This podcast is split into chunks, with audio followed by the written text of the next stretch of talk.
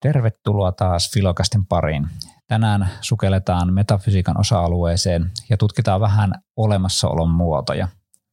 Millä tavalla asiat ylipäätänsä on olemassa. Tutustutaan kolmeen erilaisen olemisen muotoon.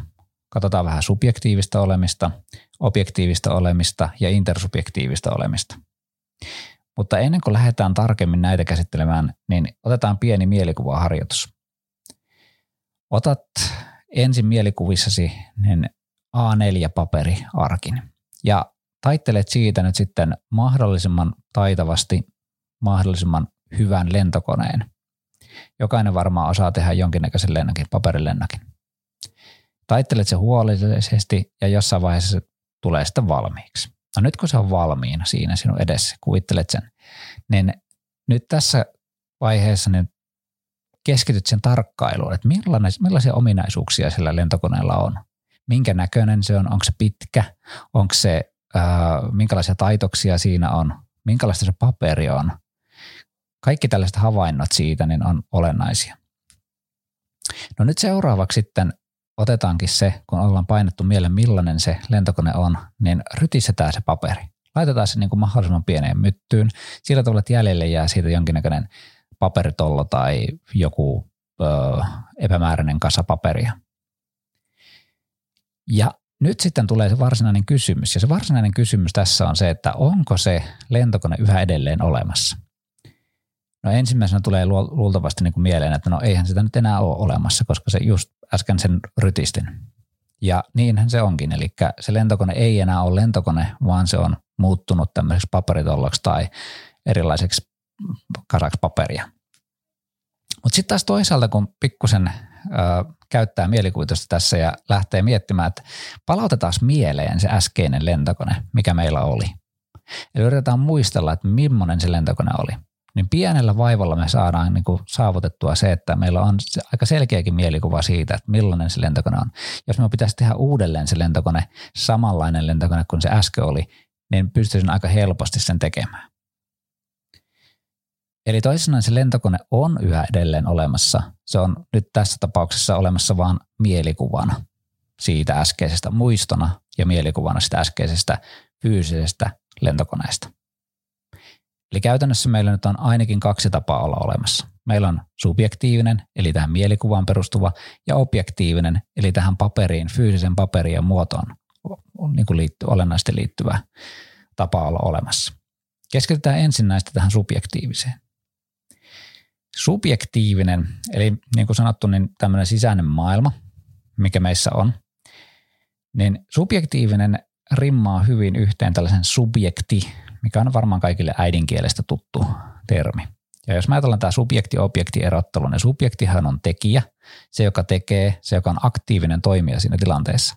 Ja objekti taas on sitten se tekemisen kohde, eli se, mitä, mi, mihin se tekeminen kohdistuu. Ja nyt kun meillä on tämä subjekti, eli tekijä, niin me voitaisiin ajatella tässä ihan ottaa se subjekti käyttöön ja miettiä, että, että se subjekti on se, joka pitää sisällään nämä kyseiset olemisen, subjektiiviset olemisen tavat. Eli asiat, jotka on siitä yksittäistä subjektista, eli tässä tapauksessa ihmisestä riippuvaisia. Ja mitkä nyt sitten on tällainen? Otetaan vähän selventävä esimerkki siitä. kuvitellaan nyt vaikka niin, että minä olen keksinyt nyt ratkaisun maailmansotaan ja myöskin syöpään niin kuin lopullisesti ratka- ratkaisen syöpäongelman.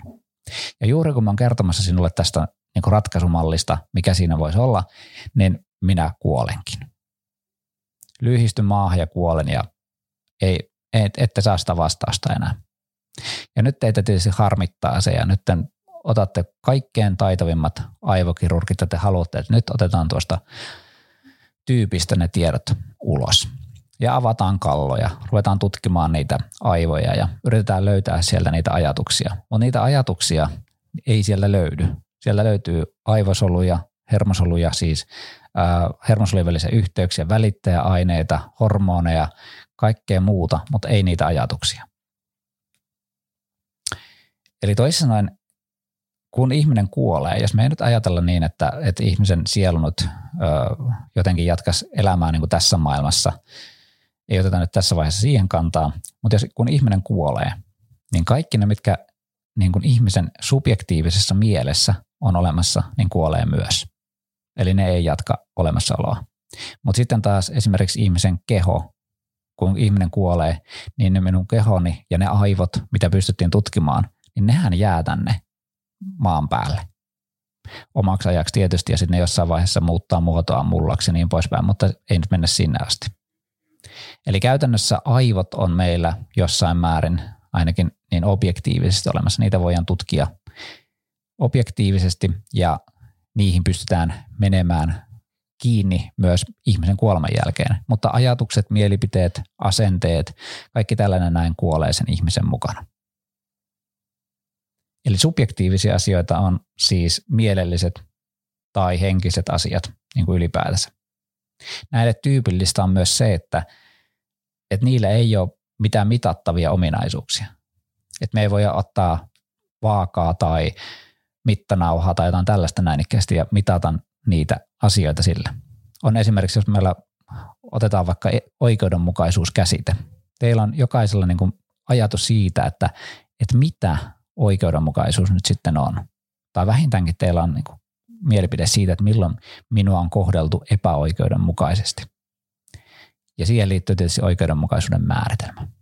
No nyt oikeudenmukaisuuden määritelmä ei ole mitään sellaista mitattavaa, että me ei voida niin mitata sitä, että oikeudenmukaisuus on 3 metriä 50 senttiä pitkä tai se painaa 280 grammaa. Oikeudenmukaisuus on subjektiivinen tai myöhemmin voidaan katsoa vähän tuota intersubjektiivista, niin se on enemmän subjektiivinen kuin objektiivinen. Eli käytännössä tällaiset mitattavat ominaisuudet on objektiivisten asioiden ominaisuus. Ja sitten taas subjektiivisilla asioilla ei juurikaan ole tämmöisiä mitattavia ominaisuuksia. Subjektiiviset asiat on myös yksityisiä ja salaisia.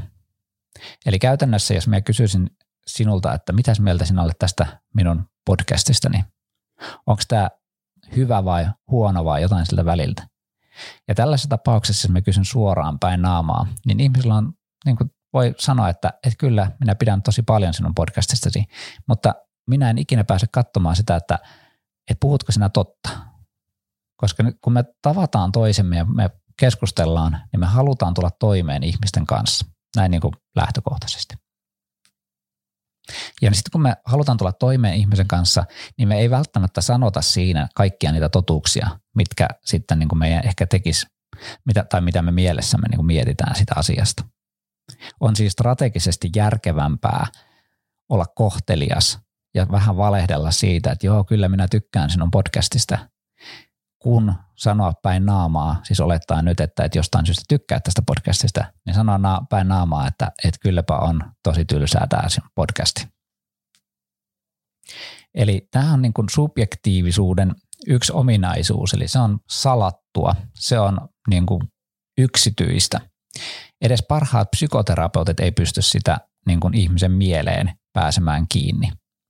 Psykoterapia niin kuin periaatteena toimii sillä tavalla, tai toiminnallisesti toimii sillä tavalla, että, että ihminen, eli asiakas, tulee psykoterapeutin vastaanotolle. Ja psykoterapeutti ei tässä tapauksessa niin kuin jollain mystisellä keinoilla mene sen ihmisen mieleen sisälle ja järjestellä niitä ajatuksia sieltä, että hei, tämähän on väärässä kohdassa ja tuo pitää laittaa tuonne ja tässä sulla on ihan selvä virhe. Vaan enemmänkin psykoterapeutin tehtävä on auttaa tätä kyseistä ihmistä eli asiakasta tulkitsemaan niitä omia ajatuksia ja sillä tavalla järjestelmään, että aktiivinen osapuoli siinä terapiassa on nimenomaan se ihminen, joka on tullut hoitamaan omaa mieltänsä. Ja tämä on nimenomaan tästä subjektiivisuudesta johtuvaa.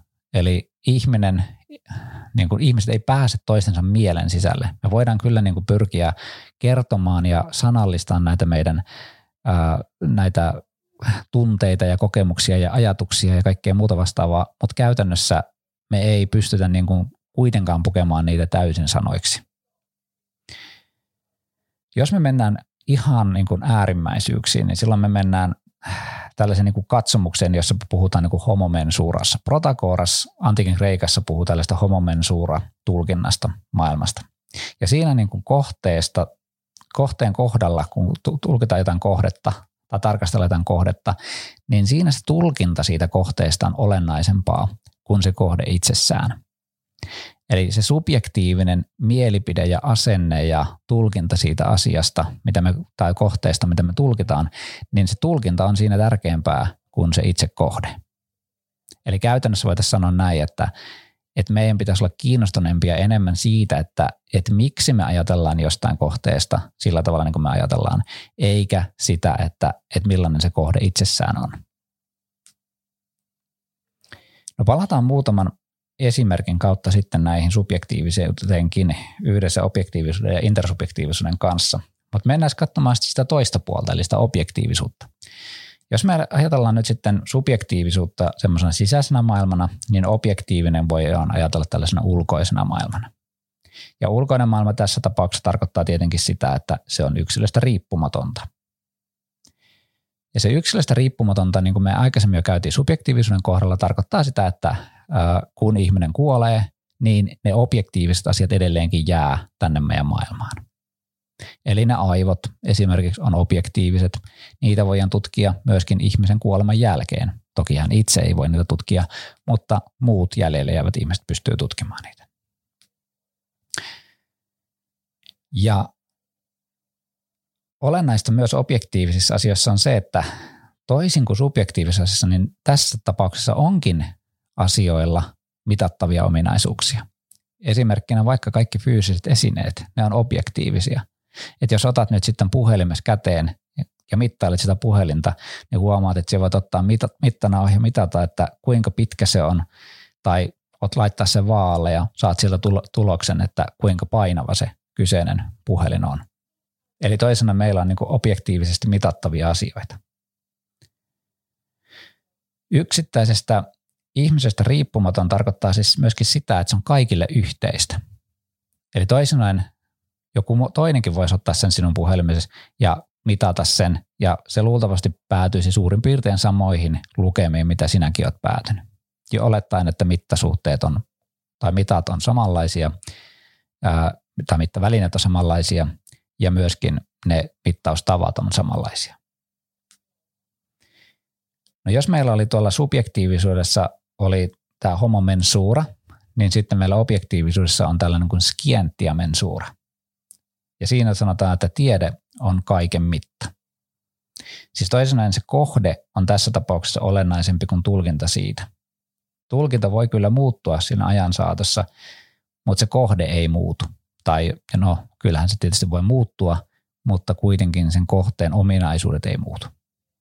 Ja tällä ominaisuudella tarkoitan yleisiä tämmöisiä, että ää, niin kuin niitä laatuun liittyviä, ei tämmöisiä yksittäisiä pituuksia sun muuta, vaan sitä, että niille ylipäätänsä on ne pituudet ja on ne muodot ja semmoiset. Ne on niitä, jotka maailmassa kuitenkin säilyy.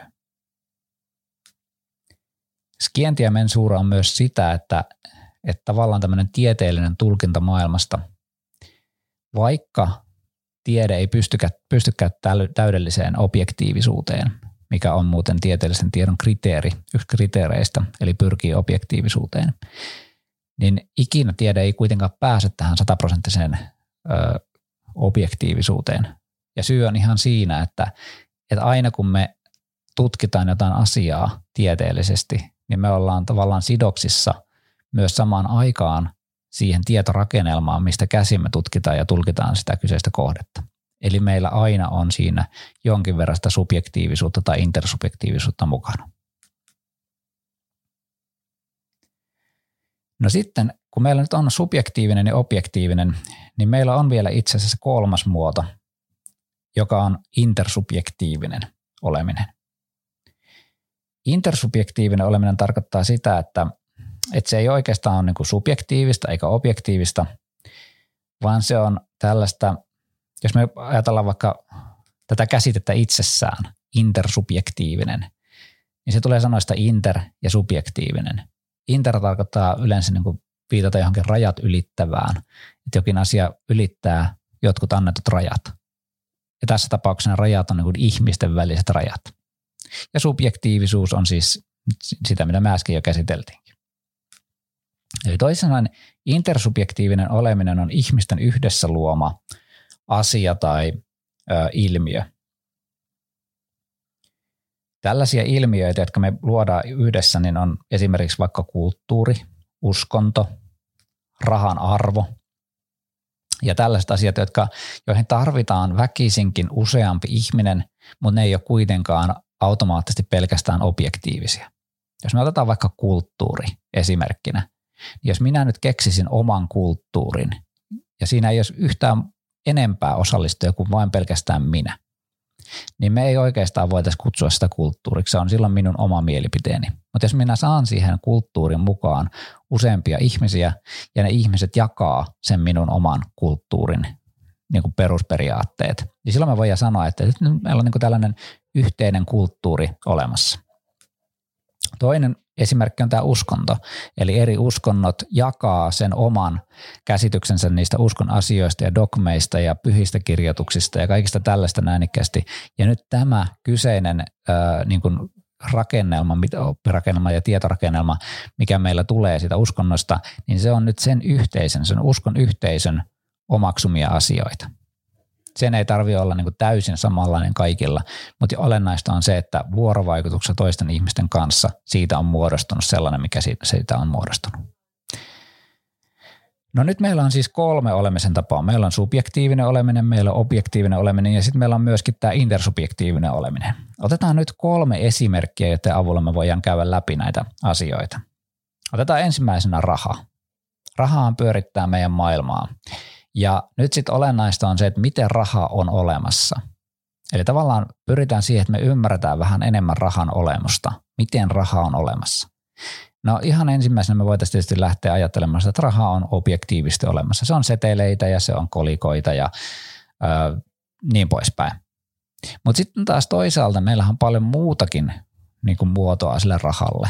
Tänä päivänä entistä harvempi itse asiassa niin käyttää tällaisia kolikoita tai seteleitä maksaakseen laskuja tai muuta vastaavia. Kyllä me niin yleensä käytetään esimerkiksi vaikka, vaikka korttia, pankkikorttia tai sitten ö, jotain tietokonetta maksamaan laskut tai puhelimella voidaan maksaa laskut ja niin poispäin. Eli toisaalta se ei enää olekaan niin, että, että raha olisi pelkästään olemassa tämmöisenä seteleinä ja kolikoina, eli objektiivisesti. Ja sitä paitsi, jos jokainen meistä nyt päättäisi lähteä pankkiin ja nostamaan omat varat sieltä pois, että nyt minä nostan kaiken rahan, mitä siellä on, ja joka ikinen ihminen tekisi sen, niin ei maailmassa olisi niin paljon rahaa. Eli se, se raha loppuu pankeista. Itse asiassa raha on olemassa niin kuin tällä hetkellä luultavastikin enemmän määrin ykkösenä ja nollina. Eli tämmöisenä sovittuna järjestelmänä, jossa niin kuin se on ohjelmallisesti olemassa meidän pankkitilillä ei oikeasti ole niitä rahoja, mitä siellä on, vaan siellä on vain merkintä siitä, että tälle ihmiselle kuuluu tämän ja tämän verran rahaa. Ja silloin meillä niin kuin voi ajatella näin, että, että raha on olemassa niin kuin fyysisestikin, voi, no se on niitä kolikoita, ö, seteleitä, mutta se on myöskin kovalevyllä olevia ykkösiä nollia. Tai tietoverkoissa olevia ykkösiä nollia. No sitten sen lisäksi tietysti rahalla on muutakin ominaisuuksia. Sillä on rahan arvo, eli käytännössä se arvo on eri asia kuin se raha itsessään, siis se fyysinen esinen raha. Rahan arvo määräytyy intersubjektiivisesti. Eli käytännössä, jos minä haluaisin myydä oman puhelimeni, niin minä lähtisin myymään sitä vaikka jossain kauppapaikalla. Ja siitä saatasin aika äkkiä sitten erilaisia tarjouksia. Kuvitellaan, että, että on olemassa kaksi skenaariota.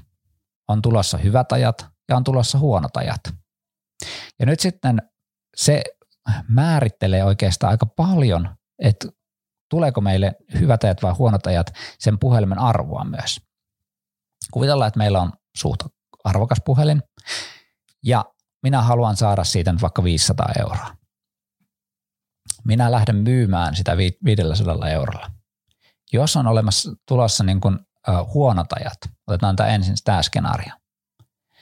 Jos on tulossa huonot ajat ja siellä huonoissa ajoissa niin tuota, ihmiset on varautuneita siihen, että riittääköhän minun rahat vai eivät riitä. Ja kun tehdään tällaista ennakointia siitä, että ehkä ne rahat ei välttämättä riitäkään kaikkeen, mitä me haluan, niin voi olla, että minä tyydynkin vähän yksinkertaisempaan ja halvempaan puhelimeen.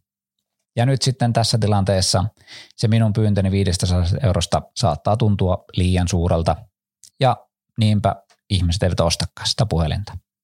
Mutta jos on tulossa hyvät ajat, on turvallisuuden tunne, työt jatkuu, itse asiassa palkankorotukset on niin kuin luvassa ja niin poispäin, voin luottaa siihen, että jatkossa kyllä minulla rahaa riittää. No nyt kun minulla rahaa riittää, niin voin huoletta investoida itse asiassa vähän kalliimpaan puhelimeen, jotta minä pystyisin sitten niin kuin miellyttävämmin käyttämään sitä ja se ehkä se kestäisikin myös pidempään. Ja niinpä päädyn ostamaan vähän kalliimman puhelimen, eli saan puhelimen kaupaksi. Jos me ajatellaan puhelinmyyjää, siis kauppaa, joka kauppaa puhelimia, niin huonoina aikoina puhelinten hinnat laskee. Se tarkoittaa sitä, että jos sinulla on vaikka 10 euroa rahaa, niin sinä saat sillä 10 eurolla enemmän sitä puhelinta maksettua kuin sitten taas hyvinä aikoina. Hyvinä aikoina nimittäin tuppaa käymään niin, että kun kaikki muutkin on ostamassa niitä puhelimia, niin kauppiat pystyy nostamaan niitä hintoja ja saamaan parempaa katetta siitä tuotteesta. Ja kun ne saa parempaa tai ne nostaa sitä hintaa, niin silloin se sinun 10 euroa ei riitäkään niin paljon osaan siitä puhelimesta kuin mitä huonoina aikoina. Eli käytännössä se puhelimen arvo riippuu siitä, että, että minkälainen luottamus niillä ostajilla on siihen rahan arvoon. Tuleeko sitä tule, tulevaisuudessa olemaan enemmän vai tuleeko sitä olemaan vähemmän. Ja sen lisäksi vielä on olemassa tämmöinen niin subjektiivinen tulkinta myöskin tällaista niin kuin arvosta. Jos ei nyt ihan puhuta pelkästään niin kuin rahan arvosta, mutta minulla esimerkiksi oli niin kuin ensimmäinen auto oli semmoinen Opel Kadetti, puhutaan munamallikadetista. Ja siinä autossa, niin tuota, kun ajettiin, niin siinä oli kaikenlaisia vikoja, mutta kaikki ne viat ja persoonalliset ominaisuudet teki juuri siitä sen rakkaan auton, mikä silloin oli. Ja sitten kun me vaihdettiin autoa, niin se autokaupan myyjä tarjosi 50 euroa siitä rahaa siitä autosta. Ja minusta ja meistä, jotka oltiin myymässä sitä autoa, niin meistähän tuntui se todella niin kuin loukkaukselta. 50 euroa meidän rakkaasta autostamme. Minun mielestäni se oli paljon paljon arvokkaampi.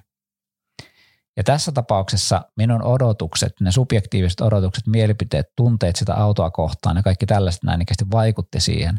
Ja minä tavallaan asettautuminen tämmöisen normaali ihmisen, joka ei ole, jolla ei ole näitä kokemuksia eikä tunteita sitä autoa kohtaan, niin sen näkemys siitä auton arvosta on tietenkin aivan erilainen. No toisaalta me voidaan ottaa toisena esimerkkinä tällainen aivot ja tietoisuus. Miten meidän tietoisuus on olemassa tai miten meidän aivot on olemassa. Niin kuin jo aikaisemmin kerrottiinkin tuossa, ää, käsiteltiin sitä ajatusten poimimista sieltä aivoista, niin se koituu ongelmaksi just siinä, että kun ne ajatukset ei oikeastaan ole mitään tällaista, tai ainakin monen mielestä ne ajatukset ei ole mitään tällaisia niin kuin aivoista objektiivisesti löydettäviä asioita. Tänä päivänä lienee niin kuin epätoivoista kiistää se, etteikö aivoilla olisi jotain tekemistä meidän tietoisuuden ja mielen kanssa. Tämä, näkyy muun muassa siinä, että silloin kun me käytetään vaikka alkoholia, niin se fyysinen aine alkoholi muuttaa meidän näkemystä tästä maailmasta. Naapuri alkaakin näyttää yllättäen paljon kauniimmalta, mitä se aikaisemmin oli. Tai sitten jotkut tietyt estot tuntuukin, että no eihän näitä nyt tarvikaan tässä tapauksessa miettiä. Mutta sitten seuraavana päivänä tilanne taas voi ollakin toisin, kun se fyysinen aine on haihtunut sieltä aivoista. Mutta aivot on itsessään on tällainen objektiivinen asia. Eli ne on selkeästi sellaista, että niissä on mitattavia ominaisuuksia. Me saadaan sieltä kyllä aivosähkökäyriä ja aivokuvantamismenetelmillä saadaan hyvin tarkkaa kuvaakin tänä päivänä jo, että mitä meidän aivossa tapahtuu, kun me ajatellaan jotain tiettyä asiaa. Me nähdään sieltä, että aina kun me ajatellaan oma äitiä tai kun me ajatellaan vaikka oikeudenmukaisuuden käsitettä tai jotain muuta tällaista näin, me nähdään, että tietyt aivoalueet aktivoituu joka kerta.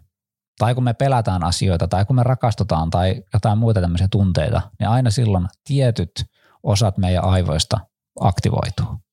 Eli periaatteessa me voidaan löytää sieltä, voidaan tulkita sitä, että, että ahaa, tämä kyseinen aivotilanne, mikä meillä on tällä hetkellä menossa tässä aivokuvassa, niin tämä viittaa siihen, että tämä ihminen ajattelee äitiään.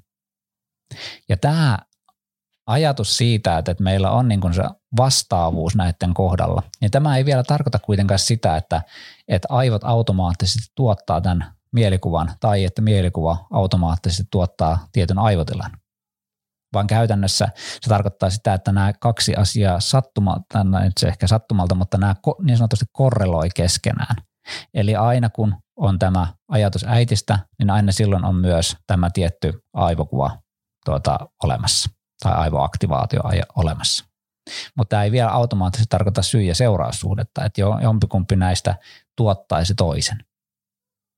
Tämä itse asiassa onkin tämä mielen ja ruumiin välinen suhde yksi tämmöinen suurista filosofista kysymyksistä, mitä edelleenkin tiedemiehet, filosofit, psykologit sun muut pohtii. Eli siihen ei ole saatu vielä sellaista selkeää vastausta, että miten meidän aivojen ja mielen välinen yhteys toimii sehän olisi äärimmäisen mielenkiintoista, miten se toimii ja sillä saataisiin vaikka parannettua monia mielenterveydellisiä häiriöitä tai parannettua meidän ajattelukykyä, jos me pystyttäisiin niin selvittämään tällaiset tekijät. No sitten taas, jos me ajatellaan vaikka tunnetta, että me koetaan joku tietty tunne, niin me pystytään mittaamaan siitä kyllä tiettyjä objektiivisia asioita.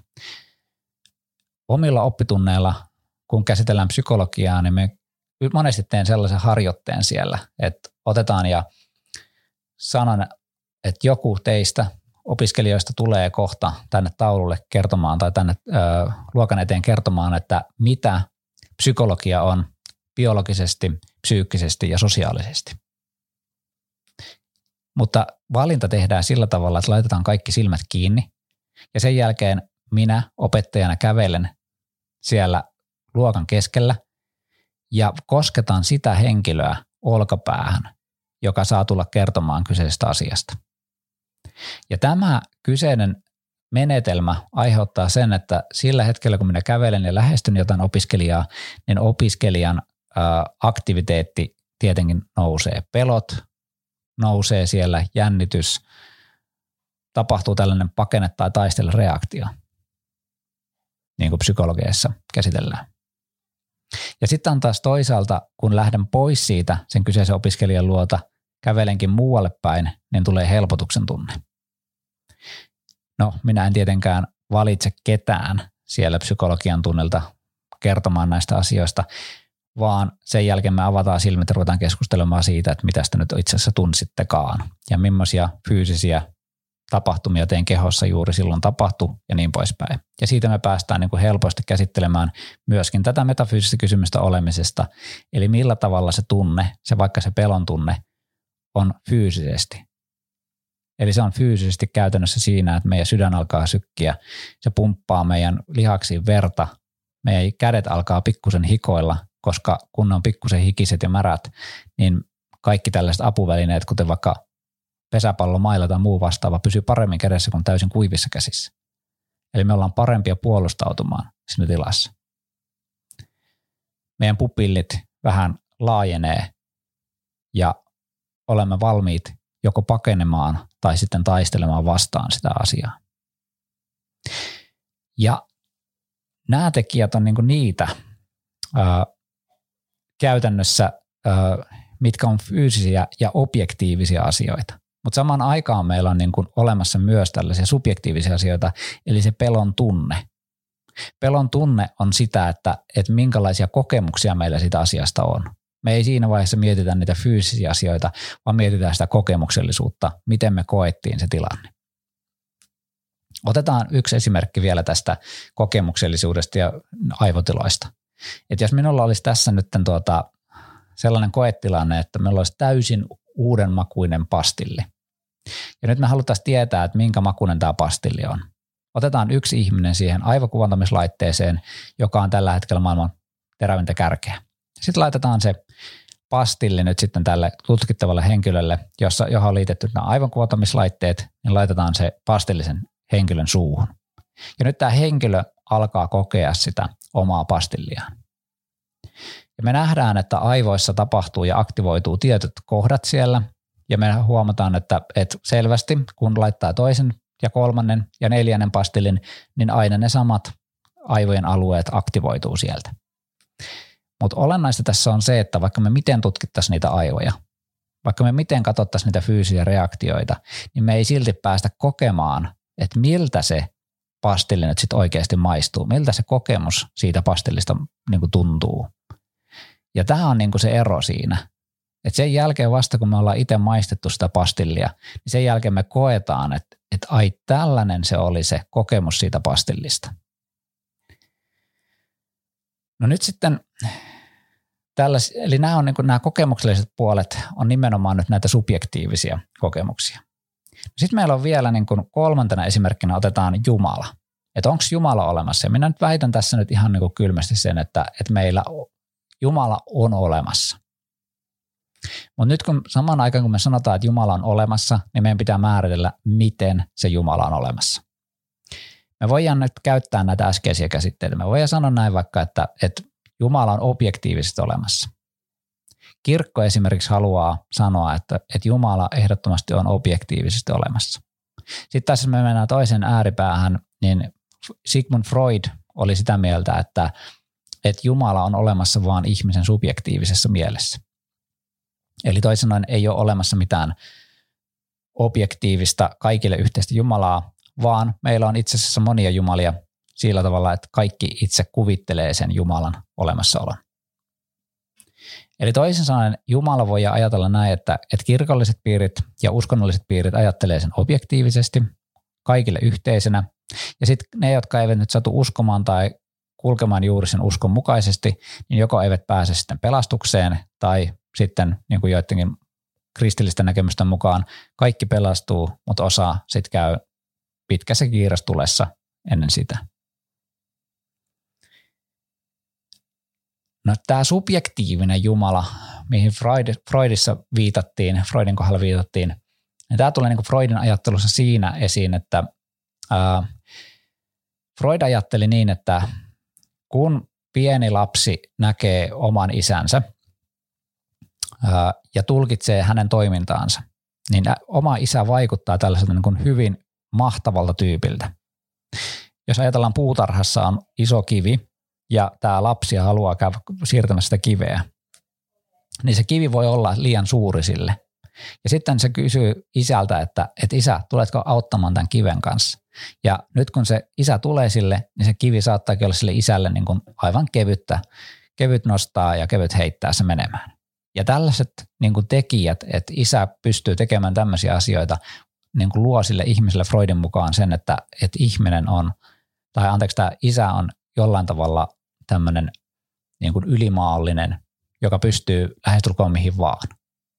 Mutta sitten kun se lapsi kasvaa, niin se huomaa, että tulee eteen kiviä, joita tämä isä ei jaksakaan nostaa enää. Eli tulee tämä rajallisuus vastaan.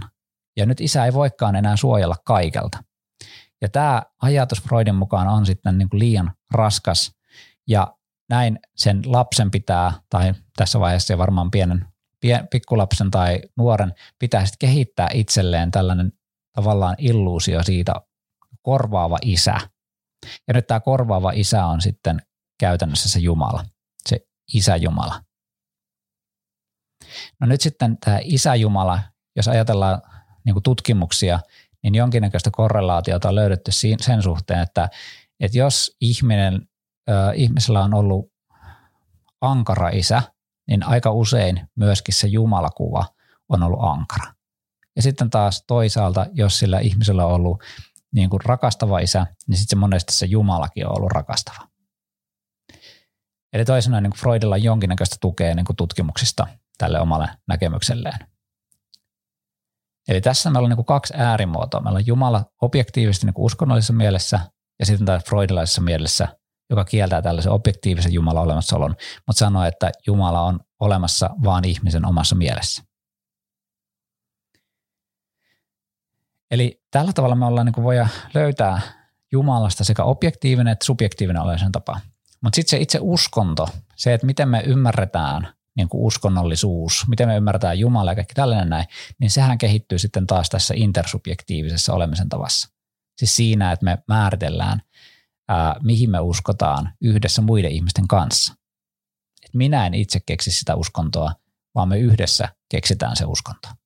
Ja silloin me niin kun ollaan tämän intersubjektiivisuuden kanssa tekemisissä. Näin. Tässä me ollaan nyt käyty metafysiikkaa ja siellä erityisesti olemisen muotoja. Ja vielä lyhyenä kertauksena, me ollaan käyty siis toisenaan kolme erilaista olemisen tapaa. Meillä on olemassa subjektiivinen, objektiivinen ja intersubjektiivinen tapa olla olemassa. Subjektiivinen tapa oli se sisäinen maailma, ne meidän mielelliset ja henkiset asiat, asenteet, mielipiteet, kaikki tällaiset näin, jotka on yksityisiä, jotka meidän kuolessa niin häviää. Ja sitten toisaalta se objektiivisuus oli siis sitä kaikille yhteistä, siinä oli niitä mitattavia ominaisuuksia ja kun me kuollaan, niin nämä objektiiviset kehot ja aivot ja muut tällaiset näin jää tänne maailmaan. Ja se on siis kaikille yhteistä. Ja sen lisäksi meillä vielä on tämä olemisen muodot, ää, anteeksi tuo ää, intersubjektiivinen oleminen, jossa käytännössä ää, me yhdessä muiden ihmisten kanssa luodaan sitten näitä asioita, kuten vaikka kulttuuria tai uskontoa tai rahan arvoa tai jotain muuta vastaavaa, jotka ei niin kuin olisi yksinään mahdollisia, vaan me tarvitaan siihen muita ihmisiä meidän kaveriksi. Eli toisin sanoen meillä on kolmenlaista olemisen muotoa tässä, subjektiivista, objektiivista intersubjektiivisuudesta, ja nyt sitten seuraavassa jaksossa me lähdetään miettimään, millaisia niin kuin tapoja olla olemassa on – jos me mietitään, mistä maailma lopulta koostuu. Eli siirrytään tällaiseen substanssiasiaan, eli laadullisen asian siitä, että miten maailma on olemassa. Mutta siitä ensi, ensi filokastissa. Sijasti moi.